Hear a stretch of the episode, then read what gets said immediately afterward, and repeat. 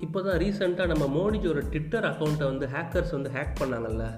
அதில் முக்கியமாக என்னென்னா ஜான்விக் அப்படிங்கிற பேரில் தான் ஹேக் பண்ணியிருப்பாங்க. யாரா அந்த ஜான்விக் அப்படின்னு எங்கேயோ கேள்விப்பட்ட மாதிரி இருக்கே அப்படின்னு கூகுளில் சர்ச் பண்ணி பார்த்தேன். அப்போ தான் தெரிஞ்சது இது ஒரு படம் அப்படின்ட்டு. ஒரு மூணு பார்ட்டாக வெளியே வந்திருக்கு ரெண்டாயிரத்தி பதினாலு பதினேழு பத்தொம்போது. ஹீரோ யாருன்னு பார்த்தீங்கன்னா நம்ம கீனோ ரீவ்ஸ். உண்மையிலே வேறு லெவல் ஆக்டிங் தான் சொல்லணும். அதாவது தனக்குள்ளே தூங்கிட்டு இருந்த மிருகத்தை தட்டி எழுப்பிடாதரா அப்படின்னு விவேக் சொல்லுவார்ல. அதுக்கு ஏற்ற மாதிரி தான் இருந்துச்சு படமும். அதாவது ஒரு நாய்க்காகவும் ஒரு காருக்காகவும் நடக்கிற அக்கப்போர் தான் மொத்த படமும். நம்ப முடியல ஸோ இந்த ரெண்டு விஷயத்துக்காண்டி தான் நம்ம ஹீரோ வந்து மொத்த கேங்ஸ்டர் உலகத்தையே அப்படியே அழிப்பாருன்னு சொல்லலாம்.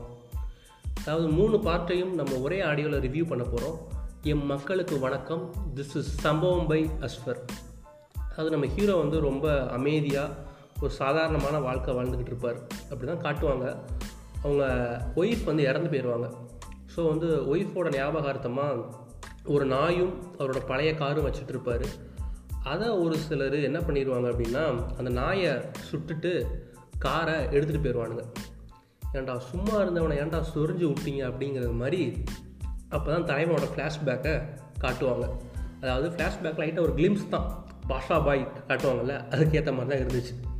அதாவது நீங்கள் யாரோட நாயையும் யாரோட காரையும் எடுத்துகிட்டு வந்திருக்கீங்க தெரியுமாடா? அவன் எவ்வளோ பெரிய டான் தெரியுமாடா அப்படின்னு தலைமை இதுக்கு முன்னாடி பெரிய கேங்ஸ்டராக அதாவது உசுரை கொடுத்து தொழில் பண்ணுவாங்கன்னு கேள்விப்பட்டிருப்போம். அடுத்தவன் உசுரை எடுக்கிறது தான் தலைவனோட தொழிலே அப்படிங்கிறது நமக்கு அப்போ தான் தெரிய வரும்.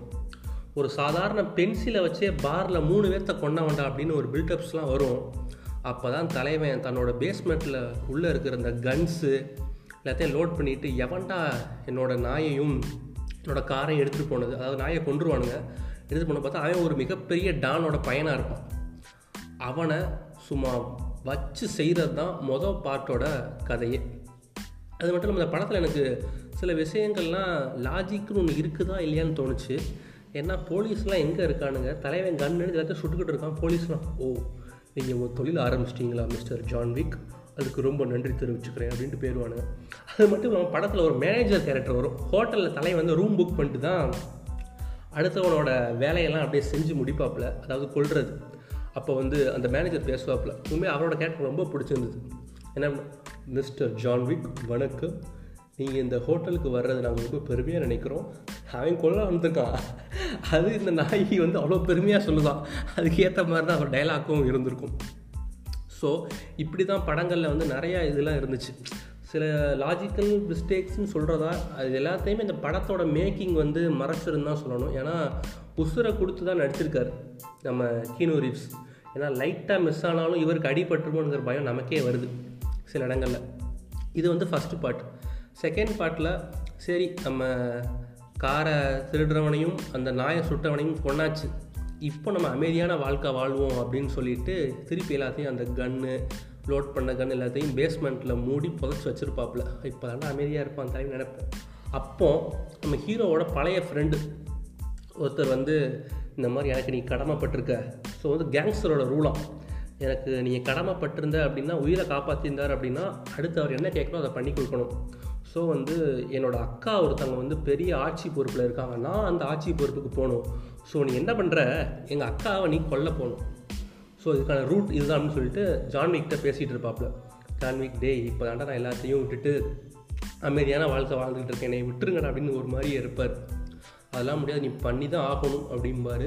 அதுக்கு ஜான்விக் வந்து இல்லை நான் பண்ண மாட்டேன்னு மறுத்துருவார்.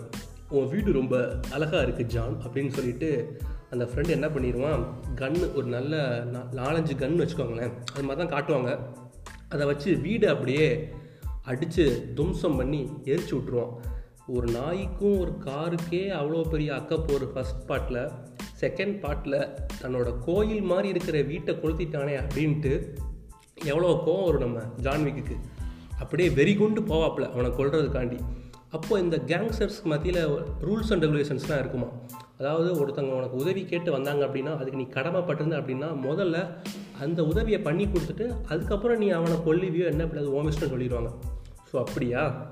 அப்படின்ட்டு சரிடா நீ என்னவோ சொன்னி உங்கள் அக்காவை கொல்லணும் அப்படின்னு சொல்லிட்டு அதை முதல்ல கொள்கிறேன் உங்கள் அக்காவை போட்டு ஐ மீன் உங்கள் அக்காவை கொன்னுட்டு அதுக்கப்புறம் உன்னைய முடிக்கிறேன்டா அப்படின்ட்டு அவங்க அக்காவையும் கொண்டுட்டு அவனையும் கொல்லுவார் செகண்ட் பார்ட்டில் செகண்ட் பார்ட்டில் என்ன பண்ணிடுவோம் அப்படின்னா அந்த ஹோட்டல் மேனேஜ்மெண்ட் ரூல்ஸ் படி இந்த ஹோட்டலுக்குள்ளே வச்சு யாரையுமே கொல்லக்கூடாது. தலைவன் அந்த ஹோட்டலுக்குள்ளே வச்சு அவனை மர்டர் பண்ணிடுவார் அந்த அவனோட ஃப்ரெண்டை ஸோ ஹோட்டல் மேனேஜ்மெண்ட் என்ன பண்ணிடும் அப்படின்னா ஜான்விக்கை கொலை பண்ணுறதுக்கு ஓப்பன் சேலஞ்ச் மாதிரி விட்டுருவாங்க. ஒரு ஃபோர்டீன் மில்லியன் டாலருங்கிற மாதிரி கொடுத்துருவாங்க. செகண்ட் பார்ட்டில் இந்த லீடோட ஆரம்பித்து தேர்ட் பார்ட்டில் தலைவனை எங்கே பார்த்தாலும் சுடணும்னு சொல்லி ஆர்டர் போட்டுருவாங்க. ஒரு ஒரு மணி நேரம் தான் டைம் கொடுப்பானுங்க. அதுக்குள்ளே ஜான்விக் வந்து தப்பிக்கிற மாதிரி தேர்ட் பார்ட்டில் தப்பிச்சு ஃபஸ்ட் பார்ட் ஃபுல்லாக உயிருக்கு பயந்து ஓடிட்டே இருப்பாப்புல அந்த தேர்ட் பார்ட் செகண்ட் ஹாஃபுக்கு மேலே தலைவன் திருப்பி கோட் ஷூட்லாம் போட்டு எல்லாத்தையும் கொல்றது தான் படத்தோட மீதி கதை. உண்மையிலே படம் வந்து ஒரு சரியான ஒரு ஆக்ஷன் பிளாக்குன்னு தான் சொல்லணும். ரொம்ப நாள் ஆச்சுப்பா. ஆக்ஷன் படம் பார்த்து அப்படின்னா கண்டிப்பாக இந்த படம் உங்களுக்கு ரொம்பவே பிடிக்கும். ஒரு ரத்தம் தெறிக்க தெறிக்க ஒரு ஆக்ஷன் மாட்டியிருக்கு அப்படின்னா கண்டிப்பாக அந்த ஜான்விக் சீரீஸை ஒன் டூ த்ரீ கண்டிப்பாக பார்க்கலாம். ரெண்டு சீரீஸ் கிட்ட அதாவது தமிழில் இருக்குது தமிழ் டப்லே இருக்குது மூணாவது பார்ட் மட்டும் இங்கிலீஷில் தான் இருந்துச்சு. நான் இங்கிலீஷில் தான் பார்த்தேன். சப்டைட்டிலோட தான் பார்த்தேன். ஸோ லாஜிக் லூப் ஹோல்ஸ்லாம் படத்தில் வந்து நீங்கள் உத்து பார்த்தா தெரியும். என்ன போலீஸ்லாம் இருக்காங்களா? இல்லையா? போலீஸ்லாம் வருவாங்களா? மாட்டாங்களா? இவங்களுக்கு ஒரு ரூல்ஸ் அண்ட் ரெகுலேஷன் வச்சுக்கிறாங்க. இவங்க வாட்டு கொள்கிறாங்க மக்களுக்கு மதியிலே சுடுறாங்க மக்கள் ஓ ஷூட்டிங் நடக்குது போகலாப்பா அப்படிங்கிற மாதிரி அசால்ட்டாக போயிட்டுருக்காங்க. ஸோ அந்த மாதிரி தான் இருந்தது. ஸோ உங்களுக்கு வெறித்தனமான ஒரு ரத்தம் தெறிக்க தெறிக்க ஒரு ஆக்ஷன் சீரீஸ் பார்க்கணுன்னா கண்டிப்பாக அந்த ஜான்விக் சீரீஸை பார்க்கலாம். So stay safe stay positive tata bye bye